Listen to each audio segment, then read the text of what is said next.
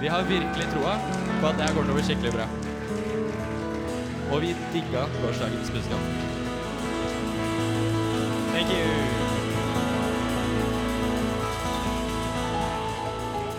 Hei.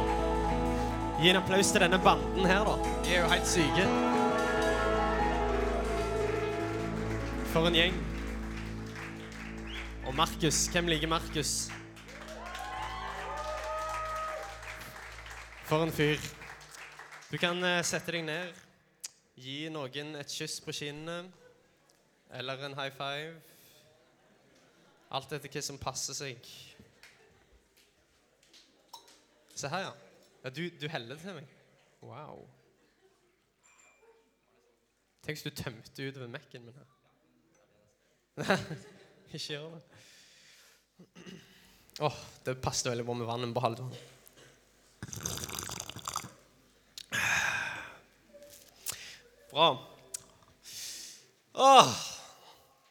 Hvem sov ute i natt? Og dere er her nå. Det er jo helt sykt. Ja, hvem sov ikke ute? Få se. Ja, hey, med, med pysene her, liksom. Hey, pysene! Ja, jeg våkna sykt mange ganger i natt og tenkte fy søren, altså, for noen uh, uheldige stakkarer som uh, ligger ute. Um, det, er, det, er, nice. Jeg har iallfall hatt en god natts søvn, uh, så jeg er skikkelig gira. Og um, er klar for, for, en, for, et nytt møte. Er dere klar? Bra. Vi har en overskrift som jeg vet ikke om dere, Det er egentlig bilde av en jordklode. Ikke sikkert dere ser den, men, men men godhet som forandrer verden. Det kan du skrive som en overskrift i notatboka di på telefonen din eller iPaden. Godhet som forandrer verden. Godhet som forandrer verden. Det er bra greier. Det er bra greier. Ehm, det tenkte jeg vi skulle snakke bitte litt, uh, bitte litt om. Jeg må bare si det, altså. Jeg syns det er nice å stå her og lovsynge med dere. Jeg synes det er veldig bra. Lovsang er bra. Lovsang det er liksom eh, Det er en sånn genial ting. Det, det der med å tilbe Jeg vet ikke om du har tenkt over det. Eh, det der med å tilbe, så Kanskje så tenker du ja, det er ikke helt for meg. Eh, det der tilbedelsesgreiene det, det, De som har en sangstemme eller en, en, en kan noen akkorder på gitaren, liksom, de kan, de kan ta seg av det der tilbedelsesgreiene. Men, men, men, det å tilbe det er ikke bare en hobby eller noen gjør, men det å tilbe det er en livsstil. Det er noen er. Når, når, når en tilber Altså, Noen tror at Nei, jeg, jeg tilber ingenting. Tingen er ikke Eller tingen er Spørsmålet er ikke om du tilber, spørsmålet er hva du tilber. Alle mennesker tilber. Vi er skapt for å tilbe, tror jeg. Jeg tror at alle mennesker tilber et eller annet. Noen tilber eh, Manchester United. Hello? Ja, ikke, ikke applaus for det. Det er ganske drit. Noen tilber fotballag, noen tilber kjendiser, noen, noen tilber Det er masse greier du kan tilbe, men så spørsmålet er ikke om du tilber, spørsmålet er hva er det du tilber. Det er fem jeg vil bare si dette fra, fra starten av, det er fem ting, eller fem deler av, eller sider av livet som du kan se på for å finne ut av hva du tilber. Kanskje så tenker du hæ, jeg tilber ingenting. Jo, det er fem deler av livet ditt du kan se på for å finne ut hva du tilber. De fem tingene begynner på T. Det er tid, tale, tanke, talent og tiende. Tid, hva er det du bruker tiden din på? Hvor er det tida di går? Der du bruker tid, det vil eh, vitne om, eller det vil vise deg hva du òg tilber. Tale, hva er det du snakker om, hva er det som kommer ut av munnen din? Det vil si noe om hva du er interessert i, og hva er det du tilber. Eh, tanke, hva er det du går rundt og tenker på, hva er det du grunner på, hva er det liksom som opptar deg? Tid, tale, tanke. Talentet nummer fire. Er, hvor er det du investerer det du kan, og det du har? Hvor er det du bruker liksom dine skills? Er det bare for å bygge deg sjøl et navn, eller er det for å en større hensikt enn det. Og tiende, som handler om penger, hvor er det dine penger går? For det er faktisk sånn at det du bruker penger på, det er det du, det er det du tilber. Altså Noen bruker sykt mye penger på kebab. Jeg gjør det. Og kanskje så er det liksom Oi, whoops, kanskje er det det jeg tilber. Jeg, jeg gikk gjennom disse fem T-ene i mitt eget liv, og så fant jeg ut Shit, jeg tilber Netflix. Wow! All min tid, all min tale Når jeg snakker med vennene mine, så er det bare serier. All min tanke går med på liksom, hva skjer i neste episode av Tid, tale, tanke, talent og tiende. Hvis du ser på de fem tingene i livet ditt, så finner du ut hva du tilber. Spørsmålet er ikke om du tilber, spørsmålet er hva tilber du. Og så tror jeg på at det, det, beste vi kan tilbe som mennesker, det er Jesus Kristus. For når vi tilber Jesus Kristus, så er det sånn at vi begynner å ligne på Jesus Kristus. Sant? Vase sier du blir det du spiser, men jeg tror vi blir det vi tilber. Vi begynner å ligne på det vi tilber, og det, derfor så vil vi jo tilbe Jesus. Så det er bare noe du kan eh, tenke på, noe som jeg satt og, og, og tenkte på her mens vi sang. Tilbedelse er noe vi alle er en del av. Men vi skal ikke snakke om tilbedelse, vi skal snakke om godhet som forandrer verden. Og det er bra greier. Jeg vet ikke om du er litt sånn som meg, men når du hører et sånn gigantisk oppdrag, eller globale oppdrag, har en tendens til å, til å drepe lokale engasjement. Globale oppdrag det har en tendens til å liksom drepe det lokale. fordi at Når du ser på det globale problemet, så virker det så gigantisk og så stort. For så er det liksom sånn, øh, Når vi snakker om liksom de globale utfordringene, sånn som miljøutfordringene, så virker det så gigantisk. liksom. Å, det er så svært. Og så virker det som So what om jeg gjør noe? For Vi ser reklamene på TV, og vi hører om, om det liksom at Å nei, isbreen smelter, og pingvinene dør, og liksom isbjørnene får brun pels, og liksom Det er helt krise, liksom! Så husk å skille matavfallet, liksom. Så begynner det sånn So what om jeg skiller matavfallet mitt? Jeg kaster alt i en dunk, jeg. Det er det jeg gjør. For jeg tenker sånn So what om jeg, om jeg gjør det lille der? Fordi at det globale problemet er så gigantisk. Henger dere med? Dere skjønner utfordringen. Når, når, vi hører om de svære, de svære problemene, så er det akkurat som de, de lokale eller de små tingene som, som, er i våre hender, det virker så ubetydelig eller det virker så lite. Det er et sånn globalt oppdrag som, som Gud har gitt oss. Vi kan lese om det i Johannes 3, 16. Jeg tror det kommer på neste, neste slide. Så er det For så høyt har Gud elsket Ja, sant? For så høyt har Gud elsket verden, og det er ganske det er ganske stort. Verden er ganske stor. Men det står at Gud han elsker verden, at han ga sin sønn den enbårne. Og så står det 'for at Verden, ja. Så Hvis du bare gir et lite mellomrom og en H, så er plutselig verden hver den. For at hver den som tror på han ikke skal gå fortapt, men ha evig liv. For så høyt har Gud elsket. Og så står det at han ga sin sønn den enbåndende for at For at hver den, ja. Og da blir det plutselig litt enklere. Fordi at det som jeg elsker med Gud, det er det at han ser hele verden. Han elsker hele verden, men har fortsatt fokuset på hver den. Det er det jeg elsker med Gud. Han ser ikke bare en masse mennesker. og Her ser jeg hele verden, her ser jeg bare en masse med mennesker. Men han ser hver den. Og Det er det som er så nice med det å følge Gud og det oppdraget som han har gitt oss. Vi trenger ikke bli motløse og tenke liksom, å, gå ut til alle folkeslag. Og så tenker vi å, alle folkeslag, hele verden. Problemet eller, eller, utfordringen er så svær og så global, så hva hjelper det hva jeg gjør? Men Gud han sier også i samme setning at han elsker hele verden, men han gjør det for at hver den som tror på han, ikke skal gå fortapt, men ha evig liv. Som andre ord så trenger ikke vi heller å bli liksom eh, motløse av det oppdraget. fordi vi vet at det handler ikke om verden, det handler om hver den.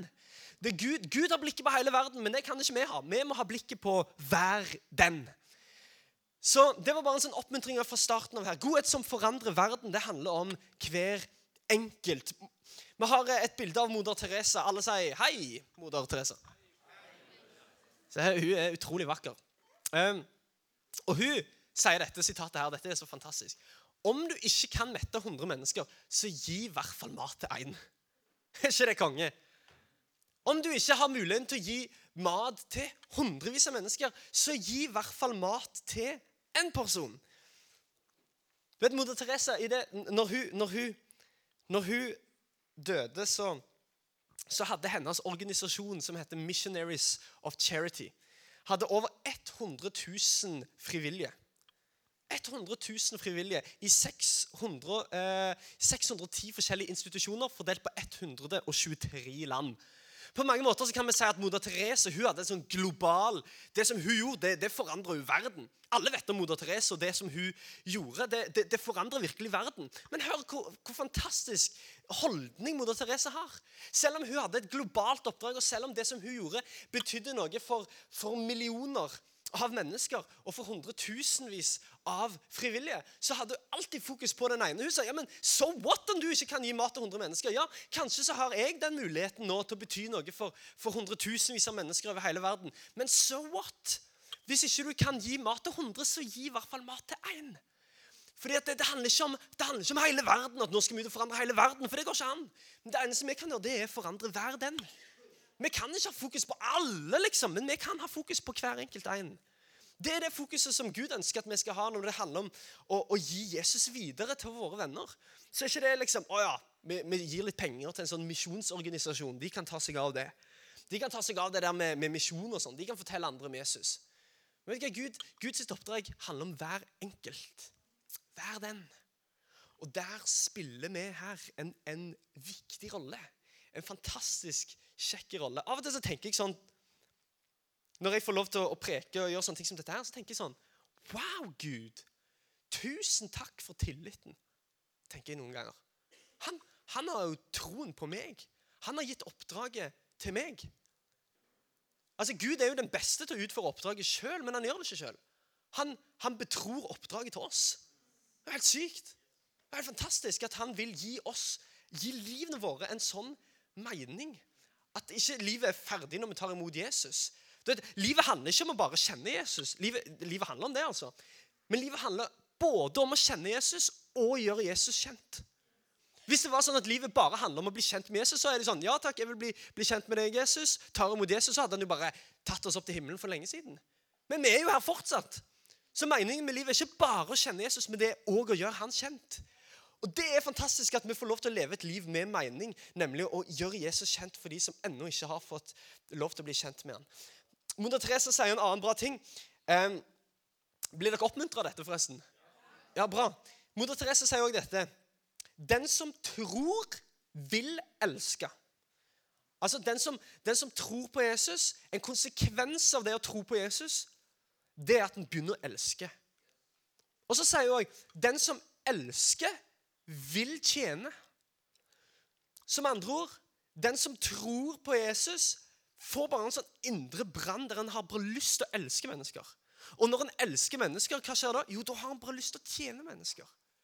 Med andre ord så er det en respons av at jeg tror på Jesus, er at jeg begynner å tjene andre folk. Når jeg begynner å tro på Jesus, så begynner jeg òg å tjene andre folk. Og det her er selve kjernen av det å være en kristen. Dette er selve kjernen av det å tro på Jesus. Det er å tjene andre mennesker. Det er å tjene andre mennesker. Det er kjernevirksomheten vår. Kjernevirksomheten i, enhver kristent liv, hver kristens liv, det er å tjene andre folk. To punkter til deg i dag. Det første kommer opp på skjermen her. Ta imot godheten. Kanskje du sier det til den du sitter ved siden av. Hei, ta imot godheten, da.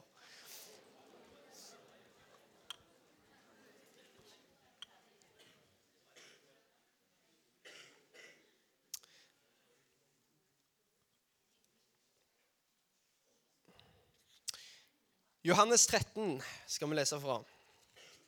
Dette er en bra historie, altså. Fytti. Johannes 13, vers 4. Jeg leser fra en sånn eh, ny generasjon-bibel. Det er kanskje litt annerledes enn en din, men budskapet er akkurat det samme. Vers 4 eh, i kapittel 13 i Johannes evangelium. Der står det noe eh, sinnssykt bra. Jesus sitter og chiller med disiplene. De sitter og spiser, egentlig. Og, og de har, eh, de har en, en, hyggelig stund sammen, altså. Eh, og, og, eh, og, så begynner det, hele liksom, scenarioet å endre seg ganske drastisk. For det står at eh, fra vers 4 Jesus reiste seg ved bordet, tok av seg kappen og bandt et håndkle om livet. Så han tok av seg alle klærne. Det er ganske spesielt når du sitter og spiser. Men han tok av seg kappen og bandt et håndkle om livet. Det var jammen flaks han gjorde det. Men, ja, samme det. Uh, han helte vann i et fat og begynte å vaske føttene til etterfølgeren og tørket dem med håndkleet som han hadde bundet om seg. Da han kom til Simon Peter, sa han til ham, 'Herre, du skal ikke vaske føttene mine.' Da svarte Jesus akkurat nå det, Han svarer akkurat som, som, en sånn far. 'Akkurat nå forstår du ikke det jeg gjør, men det kommer en dag du vil skjønne meningen med det.' Det er veldig, sånn, det er veldig fint. Nei, protesterer Peter. Aldri i livet om du skal vaske føttene mine. Jesus sa til ham, dersom jeg ikke gjør deg ren, kan du ikke tilhøre meg. Da ropte Peter, Herre, vask ikke bare føttene, men også hendene og hodet. Jesus sa til ham, den som har badet, trenger bare å få føttene vasket for å være ordentlig ren. Bla, bla, bla, bla, bla, bla. bla. De snakker litt videre. Men jeg elsker denne historien med at Jesus endrer hele scenarioet. For det, bare, bare tenk deg om hva som egentlig skjer her. Jesus sitter og spiser med disiplene. Disiplene har begynt å forstå at Jesus er ikke bare en vanlig dude. De har, de har gått rundt med Jesus noen år. Og de har sett at der Jesus er, der skjer det syke ting. Der Jesus er, der, eh, der blir bare folk friske. Når Jesus legger hendene på folk, så blir de helbreda. Når Jesus snakker, så, så, så, stiller han stormen, så stiller han vinden. Så til og med vinden og, og havet adlyder han. De har begynt å skjønne at han her Jesus han er ikke bare hvem som helst. Og Noen av dem har kanskje begynt å innse at Jesus er jo faktisk Guds sønn. Og det med at de, begynner, de, de, sitter og spiser sammen med han, de kanskje beærer over det og tenker wow, tenk at jeg får lov til å sitte der og spise liksom KFC med, med Gud. De, de, spiser KFC, det står der. Nei, det gjør ikke. Men de, de spiser god mat. og liksom, Wow! Tenk at jeg får, får lov til det. Og så plutselig, da Han som de har begynt å innse er mye mer enn bare en vanlig mann, han begynner å reise seg og tar av seg klærne. Og så begynner han å, å vaske føttene til disse folka. Det er en helt absurd situasjon. For de begynner jo å innse, Til og med om man ikke var Gud, men bare var en eller annen lærer eller en eller annen leder, så hadde det til og med vært helt idiotisk at han skulle begynt å vaske føttene. Du vet, Det å vaske føttene til folk Bare, bare tenk deg om. Disse folka her gikk i sandaler i 300 varmegrader ute i sand og drit. Det stinka av de føttene. Garantert. Det var garantert ekkelt. Når folk vaskte føttene til noen, så var det noe Altså, de som gjorde det, det var tjenere. De som, de som vaskte føttene til noen, de, de var, det, var de, det, var de, laveste i huset. Det var de som gjorde den jobben. Men her begynner han som, som, er leder, han som er sjefen, han som de begynner å innse kanskje er Guds sønn. Plutselig er det han som vasker føttene til disiplene. Og Det er klart, det, det tar jo over for Simon Peter på et tidspunkt her, der han tenker nei! Dette er feil! Ikke aldri liv om du skal vaske mine føtter. For han begynner å innse hvis det er noen som skal vaske føttene til noen her, så er det jeg som skal vaske dine. Ikke du som skal vaske mine føtter. Men så, det, så, så elsker jeg det som Jesus sier til Peter. Han sier Han sier rett og slett Dersom jeg ikke gjør deg ren, kan du ikke tilhøre meg. Altså, Med andre ord, om du ikke lar meg få lov til å vise godhet mot deg, om du ikke lar meg få lov til å vaske dine føtter, om du ikke lar meg få lov til å først tjene deg, så kan du aldri få lov til å tilhøre meg. For en ekstrem, ekstrem ting å si. Etter han hører dette, så sier jo Peter jo, vask meg overalt, da. Hvis det er sant, så vask hva som helst. Men jeg elsker dette. Jeg elsker dette med Jesus. Han sier hvis ikke du lar meg få lov til å vise deg litt godhet Hvis ikke du lar meg få lov til å først å tjene deg, så kan ikke du ha noen del i meg. Du kan aldri få lov til å være min tjener hvis ikke jeg først får lov til å være din tjener. Hvor fantastisk er ikke det at vi har en sånn Gud? Hvem er takknemlig for at vi har en sånn Gud her inne? Det er så rått. Vi har en sånn Gud som ikke, som ikke liksom står og avkrever ting av oss. Som ikke, ikke, står og sier jo, men først skal du gjøre dette for meg, først skal du gjøre sånn, først skal du begynne å tenke sånn, først skal du begynne å gjøre litt mer sånn og slutte med det og begynne med det. Nei, han sier først så må jeg få lov til å vaske dine føtter. Hvis jeg ikke får lov til å gjøre deg rein, så får du ikke ha noen del i meg elsker dette. Og hør, I dette oppdraget som vi har fått av Jesus med å gi han videre, så tror jeg på det at vi kan aldri gi vekk noe vi sjøl aldri har fått. Vi kan, aldri, vi kan, aldri, gi vekk den godheten hvis vi aldri har fått lov til å ta imot den godheten. Så Derfor er mitt første punkt til deg som sitter her inne i dag. Ta imot godheten. La han få lov til å vaske deg. La han få lov til å tjene deg. La han få lov til å vise sin godhet mot deg. Og aldri la din egoisme eller din stahet stå i veien for at han kan tjene deg. La aldri din egoisme eller stahet stå i veien for at, at Gud kan tjene deg. For det er så lett, spesielt gutter. Vi er egoistiske. Jeg bare sier det. Gutter er egoistiske. Ja, det er helt sant. Noen er helt sjokka her. Skal jeg bevise det? Du vet at Det er ingen gutter som er sånn ah, One Direction. Hvorfor ikke? Fordi at vi tilber oss sjøl. Altså, det er derfor. Vi er så egoistiske. Jeg trenger ikke One Direction. Jeg er jo den kuleste i verden. Men jenter de er litt mer, de er ikke så egoistiske. så De, de, de er liksom, de er sånn blodfans og sånt. Men det, gutter er liksom ikke det. For vi, vi er så egoistiske. Men, men, men, det der med å være egoistiske, det er en, det er en sånn mennesketing. Det er en sånn mennesketing. fordi at eh, vi vil liksom helst ikke at noen andre skal løse noen problemer for oss. Og Det er en sånn ting som, som jeg har jobbet med meg sjøl. Når, når, jeg opplever vonde ting eller går gjennom vanskelige ting, så er det sånn Nei! Ingen andre skal fikse dette. Jeg skal klare dette sjøl. Og så nei, nei takk, Gud. Jeg skal fikse dette problemet sjøl. Jeg skal ordne opp i dette sjøl. Fordi det er, det, det er på en måte, det er en ofring i det å si OK, da. Ah, jeg nailer ikke dette livet sjøl. Jeg fikser ikke dette sjøl. Jeg klarer ikke å ordne opp i alle relasjoner sjøl. Jeg klarer ikke å ordne dette livet sjøl. Jesus, jeg trenger deg. Jesus, jeg trenger at du vasker føttene mine. Jeg får ikke dette til sjøl. Jeg klarer ikke å tjene meg sjøl. Jeg trenger at du gjør det, Jesus.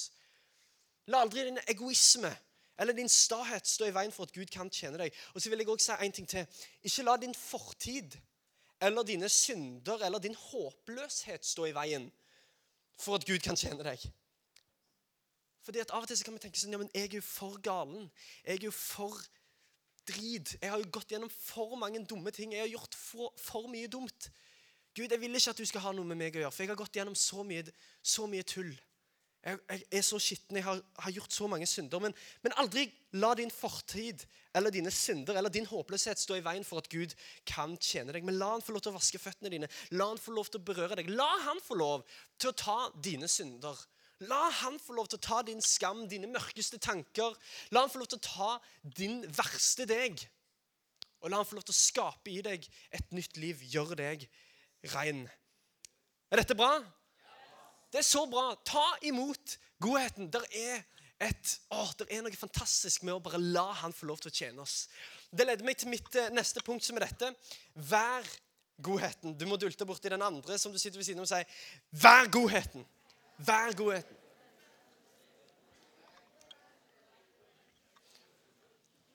For vi kan ikke gi noe vi ikke har fått. Så det første steget er selvfølgelig å ta imot godheten. La han få lov til å, å, å, bare jobbe i deg. La han få lov til å vaske deg og gjøre deg rein. Og så er det en respons at vi vil være godheten. Vet du, kristne livet er alltid en respons. Det kristne livet er alltid en respons. Det handler ikke om at Gud krever ting av deg. Men det handler om at wow, jeg har fått lov til å sette noen ting.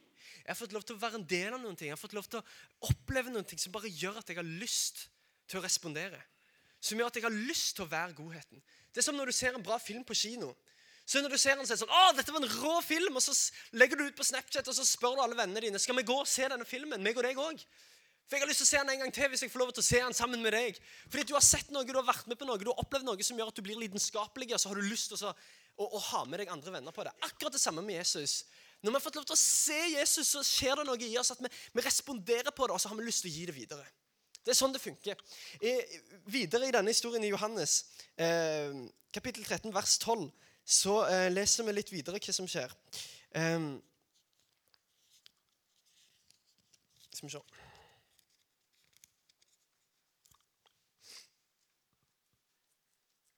Oi, 13 var det, ja.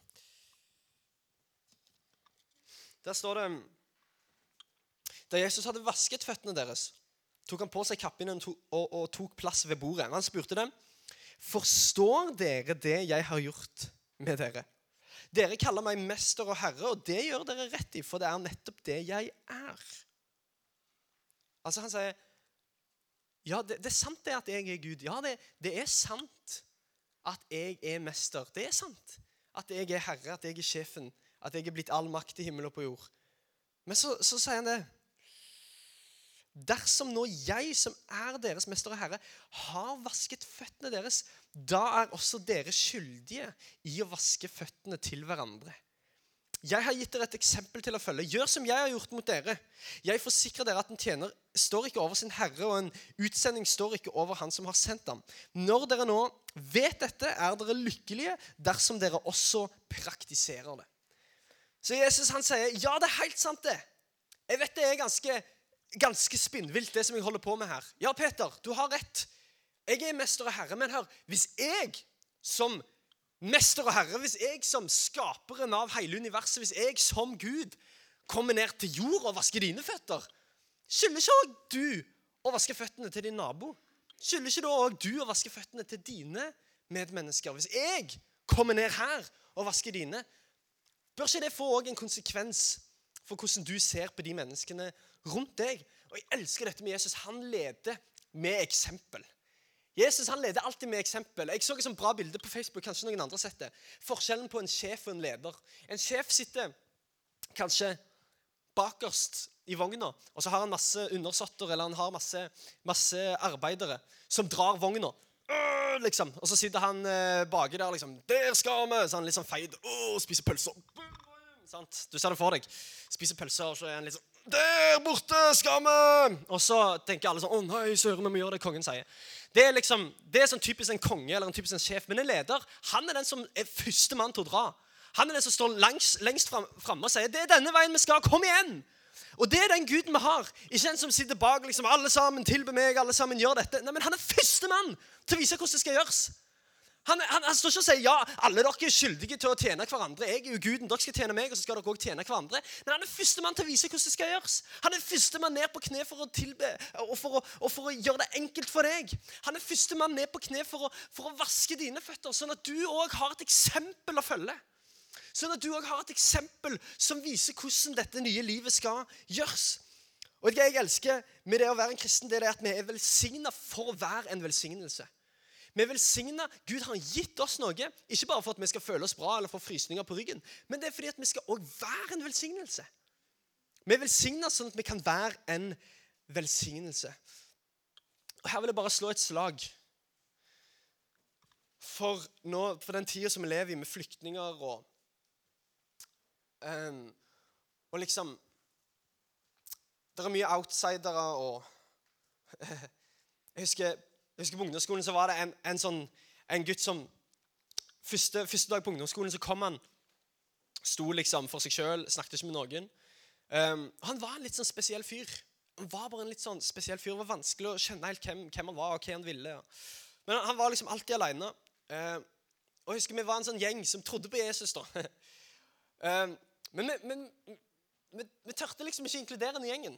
Han var liksom bare der. og liksom, Han var litt sånn annerledes enn oss andre. og vi tenkte, alle, alle tenkte at vi må gjøre noe i forhold til han. Vi kaller han for Per. Vi må gjøre noe i forhold til Per. Og så, um, og så gjorde vi egentlig aldri det. Men etter hvert så begynte vi å kjenne Men hallo, det er jo vi som er det er jo vi som er Jesus sine hender og føtter. Det det er jo oss, liksom. Og så begynte vi å invitere ham bare på sånne pizzakvelder og sånne ting som, som, vi gjorde hjemme og spilte PlayStation og sånn. Og så var det sånn, ok, det var alltid litt rart å ha med Per. Fordi han passet ikke helt inn i gjengen. og det var egentlig litt sånn merkelig, Men han, han, bare begynte å, han bare begynte å bli med. Det som jeg ikke visste, da, var at Per hadde, han hadde flytta fra Hamar til Sandnes fordi han hadde blitt mobba hele barneskolen. Eh, og Foreldrene og, og familien tenkte vi kan, ikke bare, vi kan ikke bo her, men bare gi han et nytt miljø. Eh, han, han hadde, kjente noen kristne, men han ville ikke ha noe med det der kristengreiene å gjøre. og Eh, han hadde bestemt seg for at han aldri skulle ha noe med Jesus å gjøre. aldri skulle gå inn i en kirke.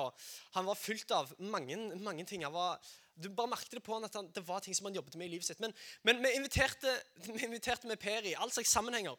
Eh, og så til slutt så ble han bare en naturlig del av gjengen. Han sa ikke så mye, men han var liksom der. Eh, og så begynte vi å invitere han med på ungdomsmøtene som vi hadde. og sånn, og Han ble med han fordi han syntes det var gøy å henge med oss. Men han ville ikke ha noe med det Jesus-greiene å gjøre, så gjerne i møter sånn, så satt han ute i gangen for seg sjøl. men men han liksom ble en del av greiene. da. Og så bare fortsatte det og fortsatte og fortsatte. Og så har han bare nå, seks, syv, åtte år seinere, så er han bare en helt naturlig del av kirka vår. Jeg husker for noen år siden da vi satt i, i en sånn Connect-gruppe. Har du Connect-grupper her? Ja, Life-gruppe. Satt vi i den gruppa der, og så var, var, Per med oss. og Han sa det. vet du hva? Jeg er så glad for at dere inviterte meg hjem på disse pizzakveldene.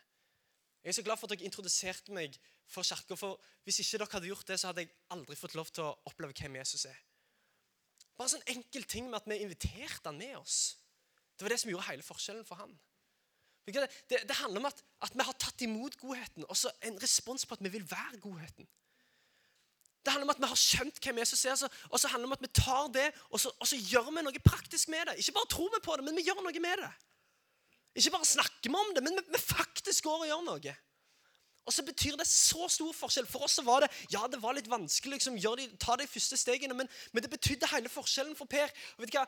All, når, når, vi lever i den merkelige tida som vi gjør, og det, er, og er all slags holdninger rundt de menneskene som kommer inn i, i Norge av flyktninger, og all slags rare meninger, men la oss som Jesus-folk være sånne folk som tar imot med åpne armer, og som først og fremst tenker hva kan vi gjøre? Hvordan kan vi tjene? For Gud elsker hele verden, men har fokus på hver den. Så hvordan, hva gjør vi med hver den som kommer inn i våre liv? Hva gjør vi med disse folkene? La oss være sånne folk som, som, som lar oss inspirere av Jesus, og som tar imot med åpne armer og, og, og velger å være godheten. Jeg skal avslutte nå, men bandet kan egentlig komme på slutten. men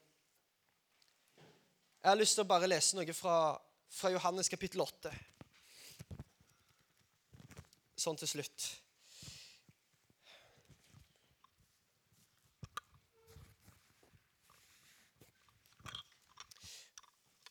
Det står eh, helt i begynnelsen der, vers 2. Tidlig neste morgen var han tilbake i tempelet, altså Jesus. Og snart samlet mye folk seg rundt ham, og han satte seg ned for å undervise. Mens han snakket, kom de skriftlærde og fariseerne slepende med en kvinne som hadde blitt tatt på fersk gjerning da hun var utro mot mannen sin, og stilte henne opp foran Jesus. Bare, bare, tenk, bare tenk over hva som skjer. De skriftlærde og fariserene det var på en måte lederne, de, de, lærerne i landet. De jødiske lærerne, de som hadde lest Bibelen, de som folk stolte på, og som, som tilsynelatende var de perfekte menneskene. De står at de kommer slepende med en kvinne som hadde blitt tatt på fersk gjerning da hun var utro mot mannen sin. Og stilte henne opp foran Jesus. De sa mester, denne kvinnen ble avslørt mens hun var utro mot mannen sin. Moseloven sier at hun skal bli steinet. Hva sier du? Det de egentlig var ute etter, var å få ham til å si noe de kunne anklage ham for. Men Jesus bøyde seg bare ned og skrev i sanden med fingeren. Det er ganske spesielt. Da de fortsatte med å kreve et svar, så han til slutt opp og sa Dersom dere tenker å steine henne, da vil jeg at den av dere som aldri har syndet, skal kaste den første steinen. Så bøyde han seg på nytt ned og fortsatte å skrive i sanden. Da snek de religiøse, religiøse lederne seg bort én etter én. De eldste forsvant først. Da det hadde gått en stund, var det bare kvinnen som alene sto igjen foran Jesus. Jesus så opp eh, og sa til henne, 'Hvor tok de som anklaget deg, veien? Var det ingen som dømte deg?' 'Nei, Herre', svarte hun. Da sa Jesus, 'Jeg tenker heller ikke å dømme deg. Gå nå, men synd ikke mer.' Jesus møter denne dama som blir tatt på fersk gjerning i å være utro mot mannen sin. Disse menneskene de, har, de vet det at eh, Moseloven sier vi, vi, skal ta livet av disse folka. Vi skal steine disse folka som gjør en sånn åpenbar synd som dette. Og De kommer fram for en Jesus. 'Hei, hva vil du vi skal gjøre?' Egentlig prøver de bare å sette Jesus fast. Hva sier du? For hvis Jesus hadde sagt 'Nei, nei, nei, ikke gjør det. Er dere, er dere galne?' Ikke gjør det. Hun er, hun er ei bra dame. Hvis han hadde sagt det, så hadde de sagt 'Du følger ikke Moseloven'. Men hvis han hadde sagt 'Ja, ja, bare stein', så hadde de tenkt 'Hvem er du? Du er jo ikke god'. Så det er sånn umulig et umulig spørsmål. Men jeg syns han er så genial. Så han svarer Egentlig så står han bare og skriver i sanden. Jeg, jeg tenkte litt på det. Hva er greia med det? Så at han bøyer seg ned og skriver i sanden. Ja, jeg hører hva du sier. Ja, ja. Ja vel? Hvorfor skriver han egentlig i sanden? Det står ingenting om hvorfor, men kanskje så handler det om at eh, At Jesus egentlig bare viser at jeg har kontroll på dette. Kanskje så handler det om at eh, jeg blir ikke overraska av det som skjer her. Jeg blir ikke overraska over synden til denne dama. Jeg har kontroll. Jeg kan bare stå her og skrive i sanden. Jeg har kontroll på denne situasjonen. Og han begynner å si det at den som aldri før har gjort noe galt, den kan kaste den første steinen. Og det står at de eldste stikker først, for de vet at de har gjort mye galt i livet sitt. Én etter én går de vekk, men de eldste går først, for de vet at jeg har gjort mye dumt. Men det som Hvis ikke du har tenkt over det, den eneste som aldri har synda, hvem er det? Jo, det er jo Jesus. Han sier den som aldri har synda, den kan få lov til å kaste den første steinen. Det er ingen der som aldri har synda utenom Jesus. Han er den eneste i posisjon til å dømme denne dama. Jesus er òg den eneste i posisjon til å dømme meg og deg. Jesus er den eneste som er i posisjon til å steine oss. Men han gjør det ikke. Istedenfor så tjener han oss. Istedenfor så velger han å vise oss godhet. Jesus kom ikke for å dømme noen. Det er så viktig at vi forstår. Jesus kom for å sette mennesker fri. Jesus kom ikke for å dømme noen. Han kom for å sette oss fri. Kan vi reise oss på føttene våre? Så skal vi avslutte her med å, med å be sammen. Jeg vil oppmuntre deg til å ta imot godheten til Jesus. Ta imot godheten, og så vær godheten. Han har en, han en framtid, han har et håp for deg. Ikke basert på hva du har gjort, ikke fordi du er så sinnssykt bra, men fordi at han er så sinnssykt bra. Efeserne 2,8 står dere er altså frelst fordi Gud i sin godhet tilga dere pga. troen på Kristus. Frelsen er en gave fra Gud og har ikke noe å gjøre med dere selv. Gud er en god far som viser godhet, ikke fordi at vi er bra, men fordi at han er god. Han, gir, han gir, seg, gir, ikke kjærlighet til oss basert på hvor bra vi er, eller hvor bra vi oppfører oss. Men han gir sin kjærlighet til oss basert på at han er en god Gud. Og Derfor er hans vilje for deg det at du skal være fri. Hans vilje for deg at du skal ta imot den godheten. Han har ikke noe annet enn godhet å gi til deg. Det er det eneste han vil gi. Det er det eneste han vil gi til deg. Han vil gi deg godhet. Han vil gi deg et nytt liv. Kan vi ikke løfte våre, vårt blikk på Jesus? Vi skal i øyeblikket synge denne fine sangen som handler om hans fars hjerte. At han er, han er vår far, og vi er hans barn. Hvis du er komfortabel med det, mens vi har øynene våre lukket, kan vi ikke løfte våre hender og mot himmelen, bare som en eh, bare for å gjøre en fysisk ting mens vi ber til Han. Og gir Han ære og pris og takknemlighet for at Han har vist oss godhet istedenfor å dømme oss. Han kom for å sette oss fri. Takker deg, Jesus Kristus, for din evige godhet og kjærlighet mot oss, som aldri tar slutt. Som ikke slutter når vi gjør dumme ting, men som bare fortsetter å gi. Til og med når vi er troløse, så er du trofast. Til og med når vi har en stor synd i livene våre, så kommer du med enda større nåde. Enda mer godhet. Og Herre, vi ber for hver enkelt en i dette rommet som, som, ikke føler seg bra nok akkurat nå. Herre, jeg ber for dem i Jesu navn at de skal få lov til å kjenne at det handler ikke om at de skal være bra nok, men det handler om at du er bra nok, Jesus. La oss få lov til å kjenne at det, det å være en del av, av, deg og ditt rike, det å få lov til å tilhøre deg Herre, det er en, en nydelig tilværelse. Takk for at du kommer med din godhet. Vi tar imot din godhet. Herre, våre hender symboliserer at vi tar imot fra din godhet akkurat nå. Fyll oss opp med din kraft. Fyll oss opp med din godhet, sånn at vi òg kan få lov til å være godhet mot vennene våre, mot de som ennå ikke har blitt kjent med deg, mot de som ikke har noen venner, mot flyktninger og asylsøkere som kommer inn i landet vårt, Herre. Som, ikke, som, som kommer fra usikker bakgrunn, men som, som bare trenger mennesker som ser de, Herre. La oss få lov til å være dine hender og dine føtter. La oss få lov til å være godhet, Jesus.